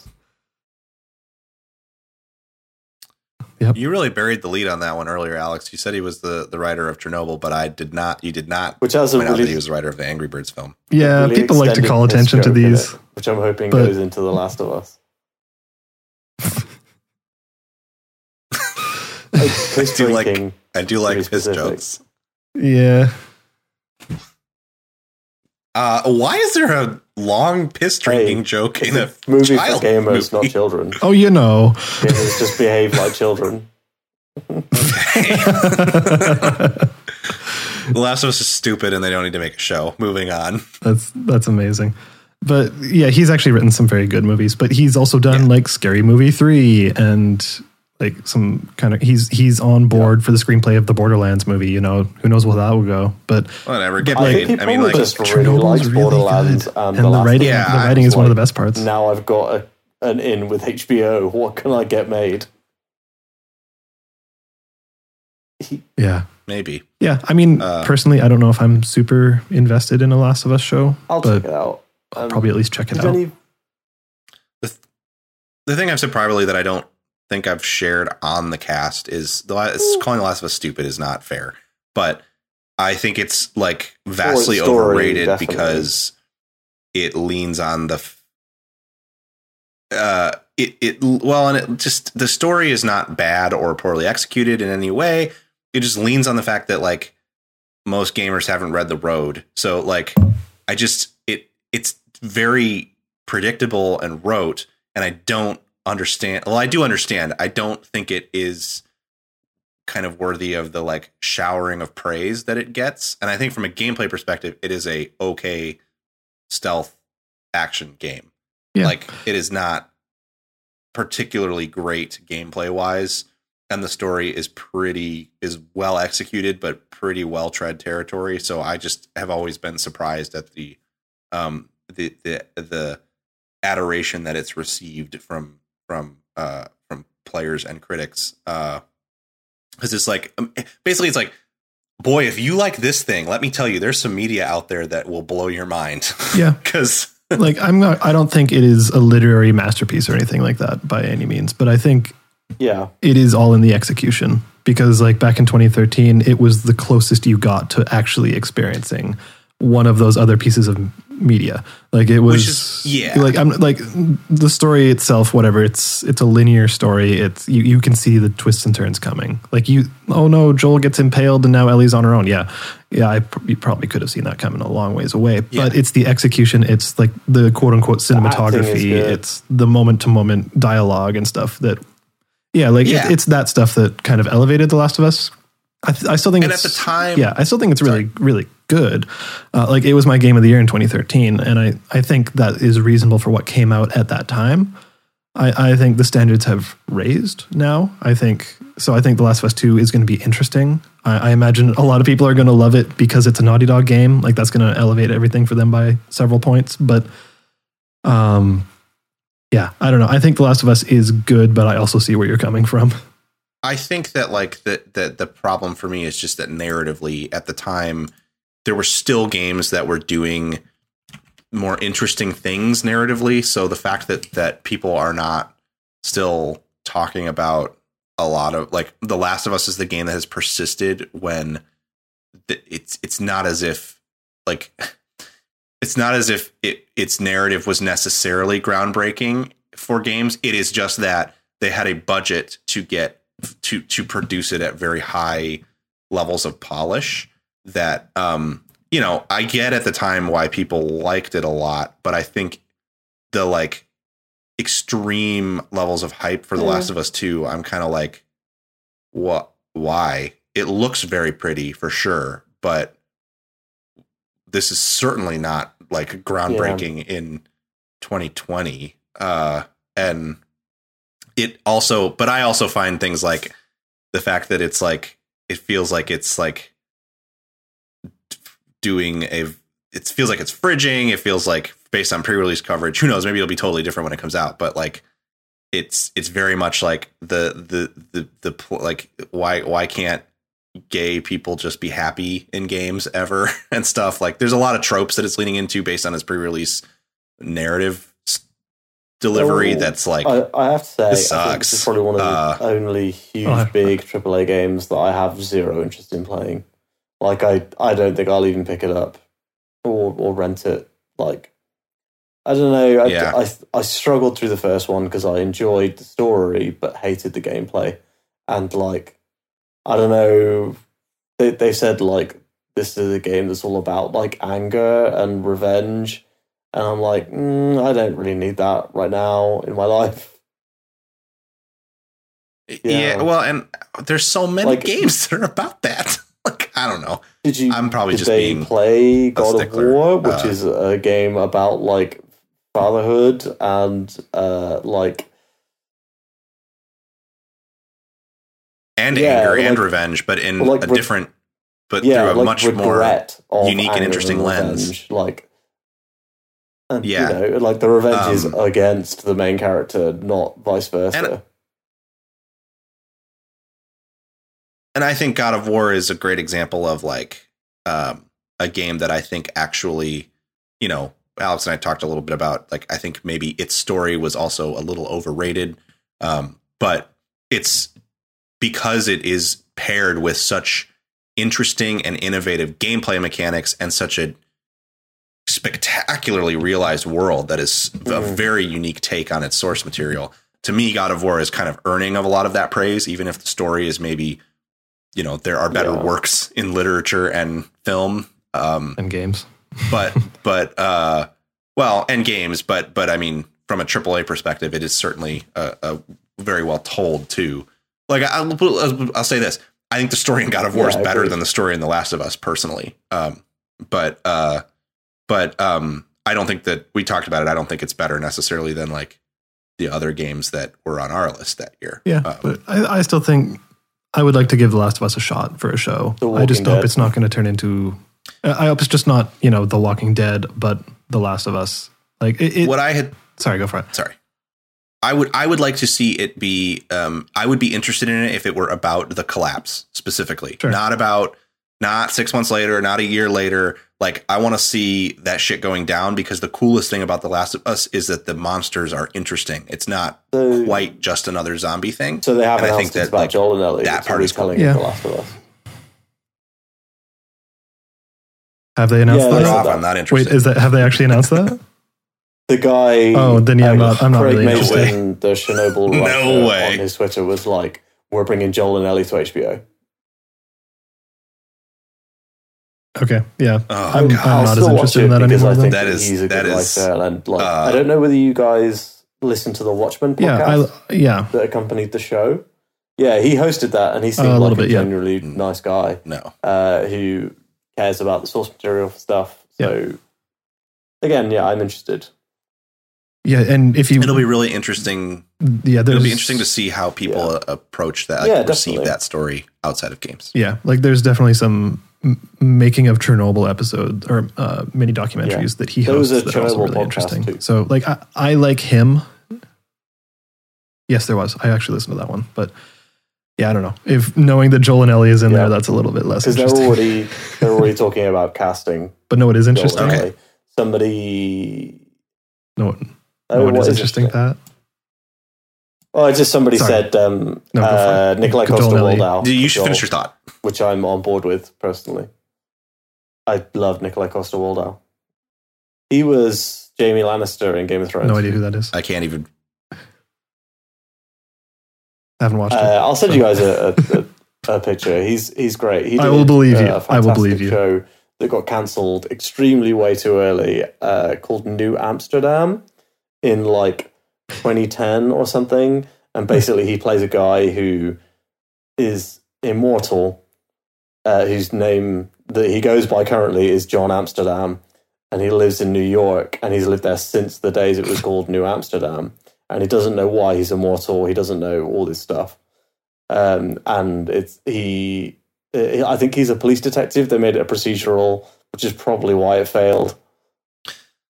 This sounds significantly more interesting a to me than watching show, a Last and of Us. Richard Roundtree play, played this character in the show. Like, so he like lived in a bar or something, and his um, Richard Roundtree played the bartender, Okay.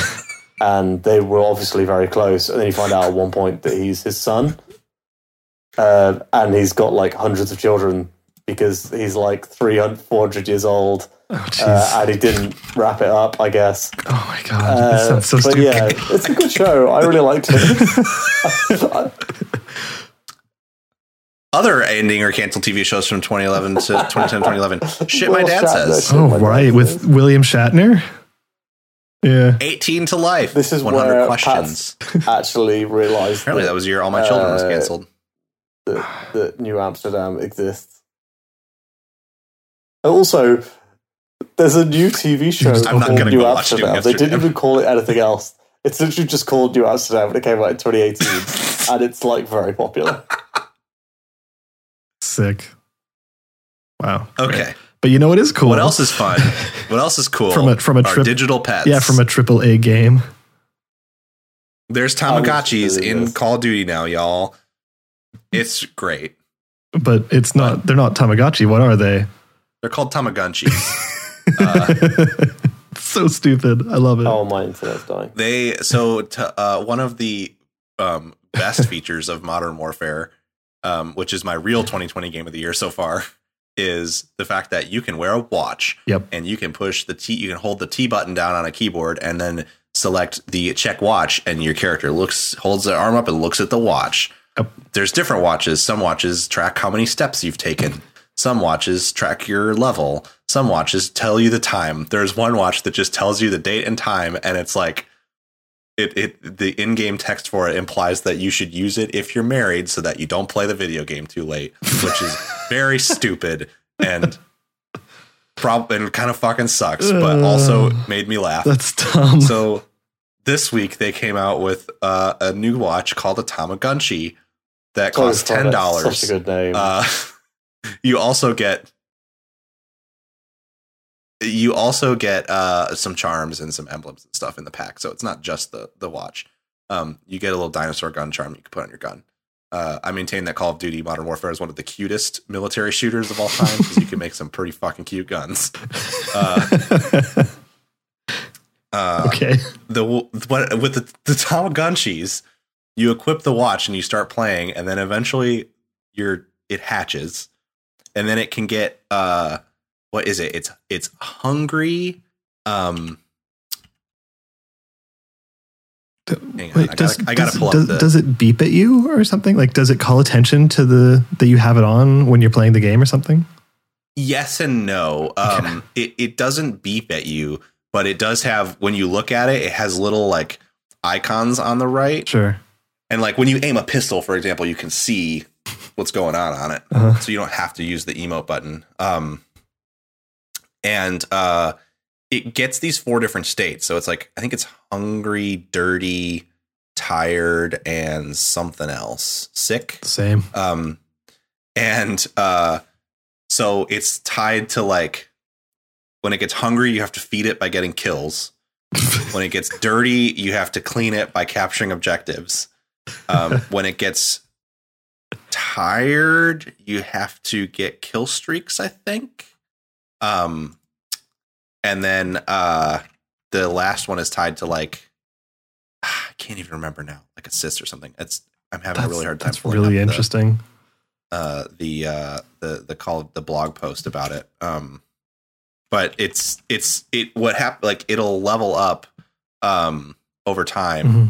and then uh it like it, it it evolves um and because it's Call of Duty and not a like child's game it can fucking die if you don't feed it the things it needs when it starts giving you the warnings that it needs them. So you could just be bad at Call of Duty and then your Tamagotchi dies. That's so Which sad. is- really funny, but terrible. that's Uh, that's a really good addition. I'm glad that they're they're going weird with that stuff. I am too, especially because like the original concern that a lot of people like myself had was um you know, this game is maybe uh taking things a little too far um and maybe like not maybe they need to to to to tone back some of this realism cuz like people really fight in war and it's terrible. Instead, they've just gone the opposite direction and like it's just wild bullshit. You can buy an anime pack that makes your guns have like anime girls on them. Uh not even like waifu big boobed anime girls, like cute like very very very tame like Ooh. fully clothed anime girls. Uh it's it's it's Alex. it's super good. Sorry. That's interesting. I'm never though. going to find that blog post, but That's yes, fine. it's, It- it's, it's a, it's a dumb edition, which is great. Uh, yeah, yeah, Modern Warfare is a good game. yeah, I, I dig it. Um, still has the best uh, skill based matchmaking that I've seen in a game too. Yeah. like I still I, I I consistently have fun every time I log in. I don't ever log in and go like. That's not true. I had one session that I mentioned in our chat like last week. Oh, it was right. because I was playing with a friend, and I think he's got a higher uh, MMR than me. Right. So I think that was kind of fucking me over. Yeah. But uh, it's a very good game. Know what else was pretty And- good back when it came out? Amnesia. Is that Amnesia. where we're going Yeah. next? Yeah, Amnesia was pretty good when it came out. Yeah. Uh, uh, well, it was it was spooky. I don't know if it was that good. Like the water area was definitely like interesting and mechanically cool, but like Was I actually think that why I so at the time I'm better with them now. I, w- I should I should replay Amnesia and see how bad it is for me. Um, at the time when Amnesia came out, I could not play it. Um, Hmm. I played it um, most of that game one night. A friend came over and brought his PC over, and we set our PCs up on my dining room table. And my girlfriend at the time thought we look we were complete idiots. Uh, because we lived together. So she was there the whole time. And um, we bought a bottle of whiskey and split it so that I could play Amnesia because I was fucking terrified of that game. Um, and uh, like, I don't know if that particular experience desensitized me or what. Now I'm more okay with with scary games. They still freak me out, but I can get through them. Uh, at the time, though, I remember everyone was flipping out about the water sequence mhm. and like how sc- scary it was. And when I got to that point in the game, I didn't think it was that scary at all. It was just like, oh, it's cool. Don't get me like mechanically, it's good. yeah, it's interesting. It's it's like splish splash splish splash. You died. like you can't see anything. There's nothing there to like actually scare you. It's so I don't know. That part didn't frighten me that much. Either way, they But the released monsters you can see. Yeah. those were scary. Yeah, they did release a little ARG video the day before they announced it that Pat you had sent. It was the little uh, handycam video of people being in a cave and speaking French and being like, "What the fuck? Why is this plant here?" Uh, Yeah. it, it was a pretty short video. It was good, It- and it was coming from Frictional, so you knew it was some kind of game tease. And then I think you and I, well, it was in the group chat. We said, "Oh, wonder if it's another Amnesia game or if they're just making something totally new." And then the next And day, Amnesia Rebirth. my my assumption um, is that while it is a it is an amnesia game and it'll tie into the lore of that first game, is that it's probably not as far removed as you might initially think. Um, or, or I, it is more far removed, sorry, than what you would initially think. Like, I bet that it will be, it'll probably stand on its own. Uh, Yeah. fairly well. Um, like looking at the trailer, it's definitely aesthetically not the same as Amnesia. Amnesia was very like Lovecraftian and Gothic castle-y. Yep. Uh, whereas this looks much more like, um, Wildernessy. still eldritchy, but yeah, like there's like, you know, ancient cities and stuff like that in this one. So I think it's going to be a little aesthetically, it'll still be pretty distinct. What I'm hoping is that they carry the really, really good narrative design that that Soma had, Oh, and yeah. they they they cram that into this new game because Soma is a really cool game from a story perspective. It is. uh, that people should play. If this is like Soma meets Amnesia meets Pen- Penumbra, I'm definitely definitely in for that. Mhm. Mhm. yeah. Um. So yeah, that's that's. It would be interesting if uh, if if the if they ever tied those universes together, Yeah, the Amnesia and Soma. Sam, are you gonna get this for little Todd Howard? Oh, you're No. muted, but he, he You're shook muted, his head. Sam He shook like- his head. Sam doesn't no. like Sam doesn't like spooky games.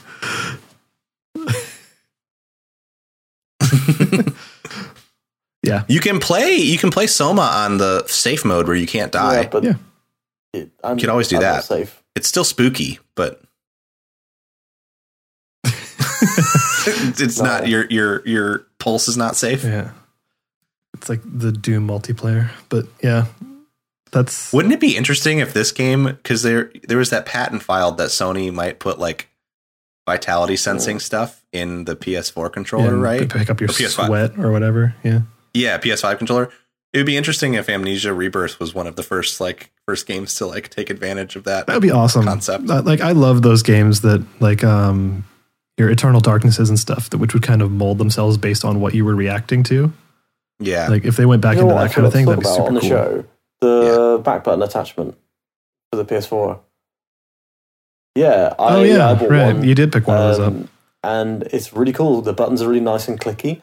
Um, they kind of feel like Switch face buttons almost. Um, so the thing I would say is I don't, you know, I'm not using it to play a competitive shooter. I'm using it so that I can play a JRPG one handed while holding a baby. Uh, and it's Hell yeah, you can. really really useful for that. Um, yeah, what is, Trails has pretty got this cool, really cool thing where the Oh. you don't I don't feel the need to use the right stick to control the camera.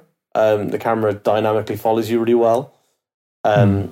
So I've been able to play a lot of that with it one handed while holding a baby or eating food or th- anything else.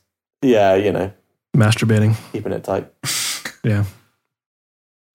Uh, uh, I wonder if the back button attachment works if you plug the controller into a PC.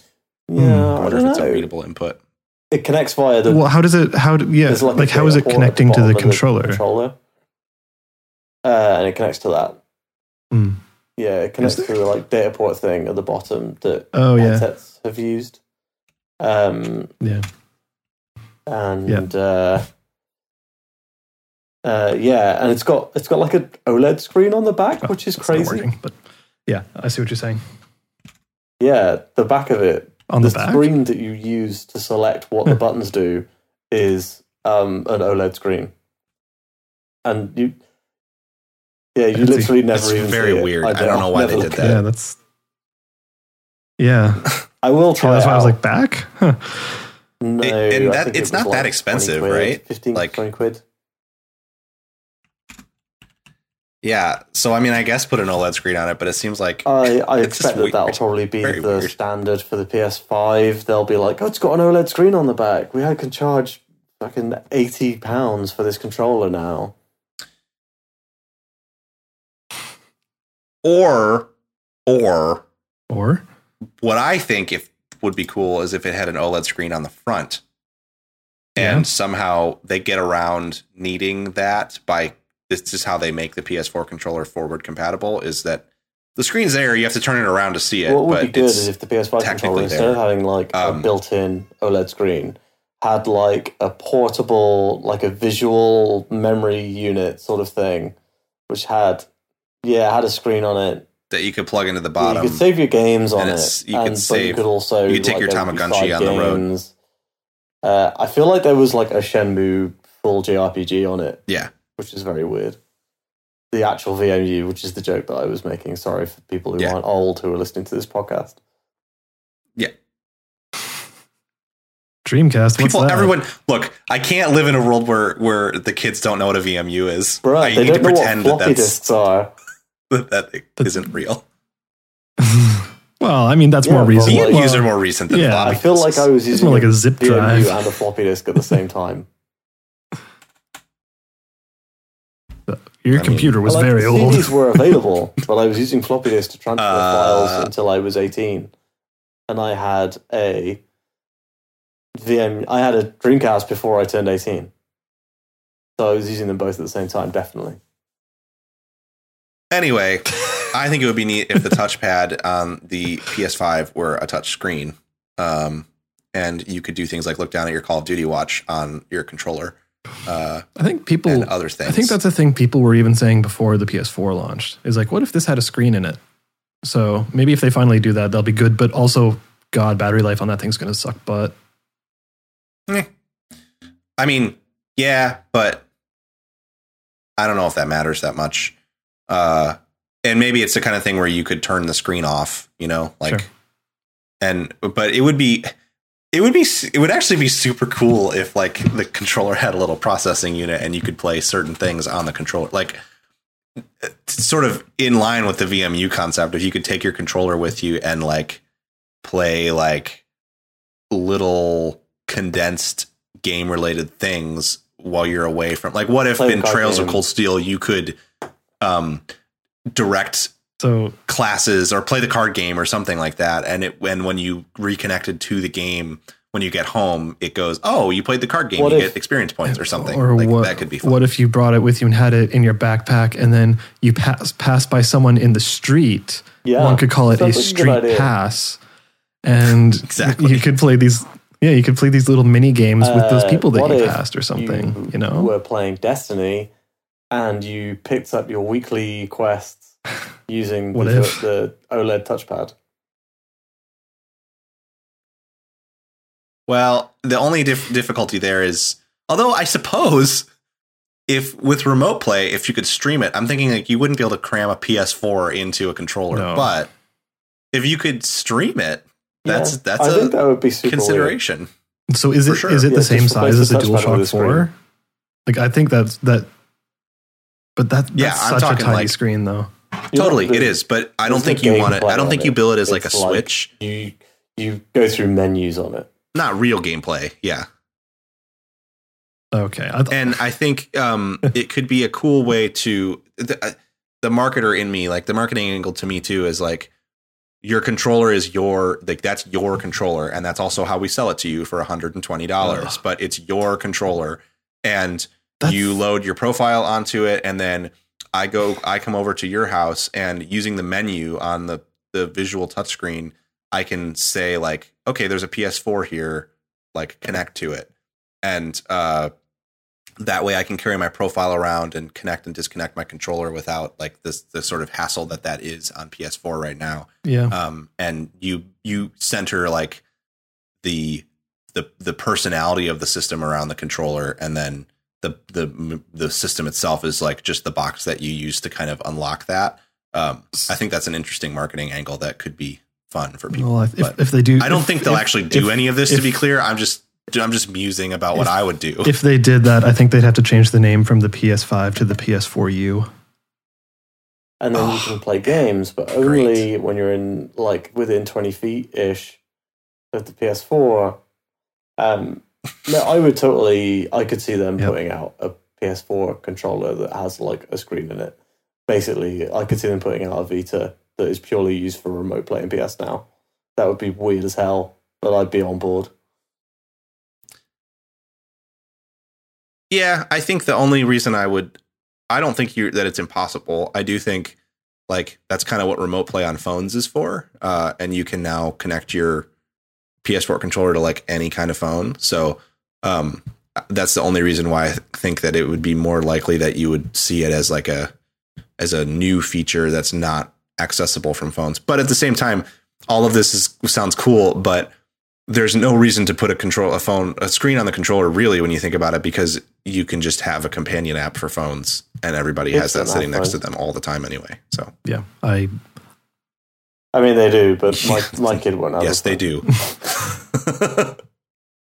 Borrow my iPad. well, your kid will I mean, I'm not saying you're doing it I'm not saying you're doing anything wrong. you already know a billion times more about parenting than I do, but from what I have heard from other friends of of who are parents, if your kid does not have a phone by the time they're like I think 12 years 13 old, is they start getting made reasonable. fun of for not having 13 is which is. That's insane and a stupid. network. I got my first phone when I was 16, and I only got one because I had a car, and my mom didn't want me to drive around without being able to call Uh, me. I got one when I was like, it was a flip phone.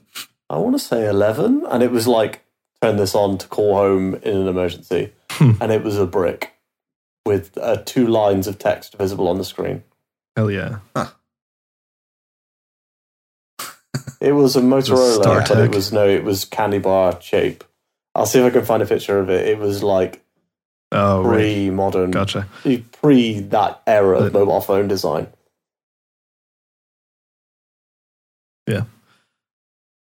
I, I don't think that controller thing is going to happen, but it's a fun thought. No, it's. It's fun to talk about, though. we have one last news Uh, story that I put in here as a joke, but I don't think I- anyone I've- cares about this. Everyone who's going to play that game has played that game. Let's not identify it and just carry on. Oh, damn. yeah. It says control update. Control update will improve map and the foundation DLC early 2020. Uh, yeah. I don't know. yep. yeah, I thought was Uh, good. I don't care about the map and control. It was fine. Um, it was fine. I think the spaces within it, the art design and stuff, is what makes it really cool. The map itself, like, I are we, are we talking about like the functionality of the pause screen map? Correct. It was cool because it Oh was well, like that thing sucked. mysterious. Uh, That's what they're was talking stuck, about. But it took a while to load. It- Oh my! It was. it never I loaded had for that me in a lot of cases. Like it would, I would at one time I just one time I opened the map and I let it sit there and I went and made a sandwich and ate it and it still hadn't loaded. So because I wanted to see It's if it was like a bug or if it was just taking a on long time PC, to right? load. So that map fucking sucked. Uh, Yeah. No, I was playing it on an Xbox. This is One basically a X, PC. the most powerful console ever made. well, yeah. Sorry, I'm I being- mean, I'm trying to be funny. I'm not succeeding. uh, but yeah, I don't know. No, I know you are being funny. I, that that was that was genuine laughter, not annoyed laughter. Um, but yeah, I don't care about them updating the map for control at this point. Who fucking cares? Uh, that game is good, it, it, and and we have mixed opinions on this podcast. I understand. Um, but Sorry, I was busy. that DLC sounds fun. I was busy playing Murder by DLC. Numbers. What were we talking about? we weren't talking about anything. Okay. Cool. that's the end of the podcast. that's it. the three man. that's yeah, I guess that's the end of the show, isn't that's it? that's all video games Yeah, for the for the next show is done. twenty years. I guess stock. I would be interested. Just quick before we go, we don't have to have a discussion about it because we're running long enough. But um, would what what are the next say four games that everyone is excited about? That's a big number given this year. Um, I know that's why I wanted to go a little bit bigger than didn't just want to say two. Um, Cyberpunk is interesting. Um, Let's I- put it this way: games that you are planning on picking up at this point. I mean, I am. I'm still planning on picking up Cyberpunk and Animal Doom. Crossing. Mhm. Uh, Necro Bar- Necrobarista if it ever comes out because it was supposed to come out mid last year. Mhm. Uh, I, I know, I there's have not that much three super in March to. and April.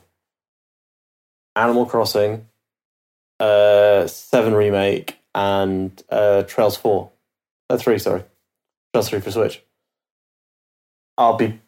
uh, I'm gonna add Resident Evil 3 to Cyberpunk is obviously on my radar, but like but I Watch Dogs Two, Three, sorry, is all, Watch Dogs Three as well, Are- not Watch Dogs you- Two. are you, are you gonna are you excited for Marvel's Avengers? as excited as I'm excited for it. I'm I'm very excited for it. It's going to be bad, but I'm excited. I like that that tepid like yeah. Every year I need one of those that's actually bad that I can tell myself is good, play it for 20 hours, and then give up Yeah. and then not talk about it I like anymore. life How about- That's games. going to be my like game for Marvel. that this year. I think I'm How about you? on board. Uh, But Conceptually, I'm very on board. I just think it looks like trash from what we've seen so Yeah. far. yeah, maybe it, Uh, maybe it'll not- maybe it'll surprise us. But how about how about for you, Pat? What are four games that you're Um, interested so in? So Cyberpunk, obviously, Marvel, I would list. Um, I would say uh, Iron Harvest, probably, Oh, sure. which is not one that's on a lot of people's radar, Yeah. but it's like a It's based on um, I forget the artist's name, but it's the same artist who did art for Scythe. Uh, it's officially part of like that universe, the Scythe universe. Sure. Um, so it's like World War One, but with really cool, like vaguely steampunky, but not in an annoying way, mechs. Um, real time strategy game.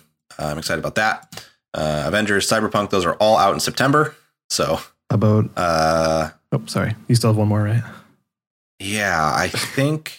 I don't know. There's a lot of stuff that I'm very lukewarm on the fence about. Like, I, it's possible that I'll end up playing um, Animal Crossing. It's possible that I'll end up playing uh, the Final Fantasy remake, but I'm just not sure yet.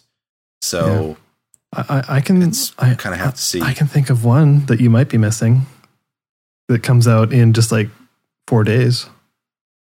oh, Ori. oh, oh, Ori, of course. Yeah, I'm very, very excited. But it's so hard to think about because I don't have to buy those games because it's on Game Pass. But uh, yeah, Ori is definitely. Um, it's one of those like I, I don't like to do this because I don't like to make assumptions about games before they come out, but I suspect that Ori will probably land quite high on my on my year end list based on what I've seen so far and based on the first game. Yeah, the first game is so good. Yeah, I, I didn't talk about it on the show, but I played that last weekend in two sittings and immediately got mad because I was like, this is clearly one of the best games of the decade, and like no list talked about it, and that's fucking crazy to me because it is extremely good. Yeah. Anyways, 2020 is a weird year. Yeah, for a lot of reasons. Can't say that I'm disappointed that I'll have a lot of time to play uh, stuff that I have been sitting on. Yeah. Uh, so many backlog games to play. Uh, Ghost of Tsushima, anyone? I'll see what it looks like closer to the time. I, I don't know. I don't really know what it is. That's kind of where I'm at with it too. Uh, if it's if it is a oh, I'll play Yakuza Yakuza 7. 7. if it's yeah, Yakuza Seven is interesting.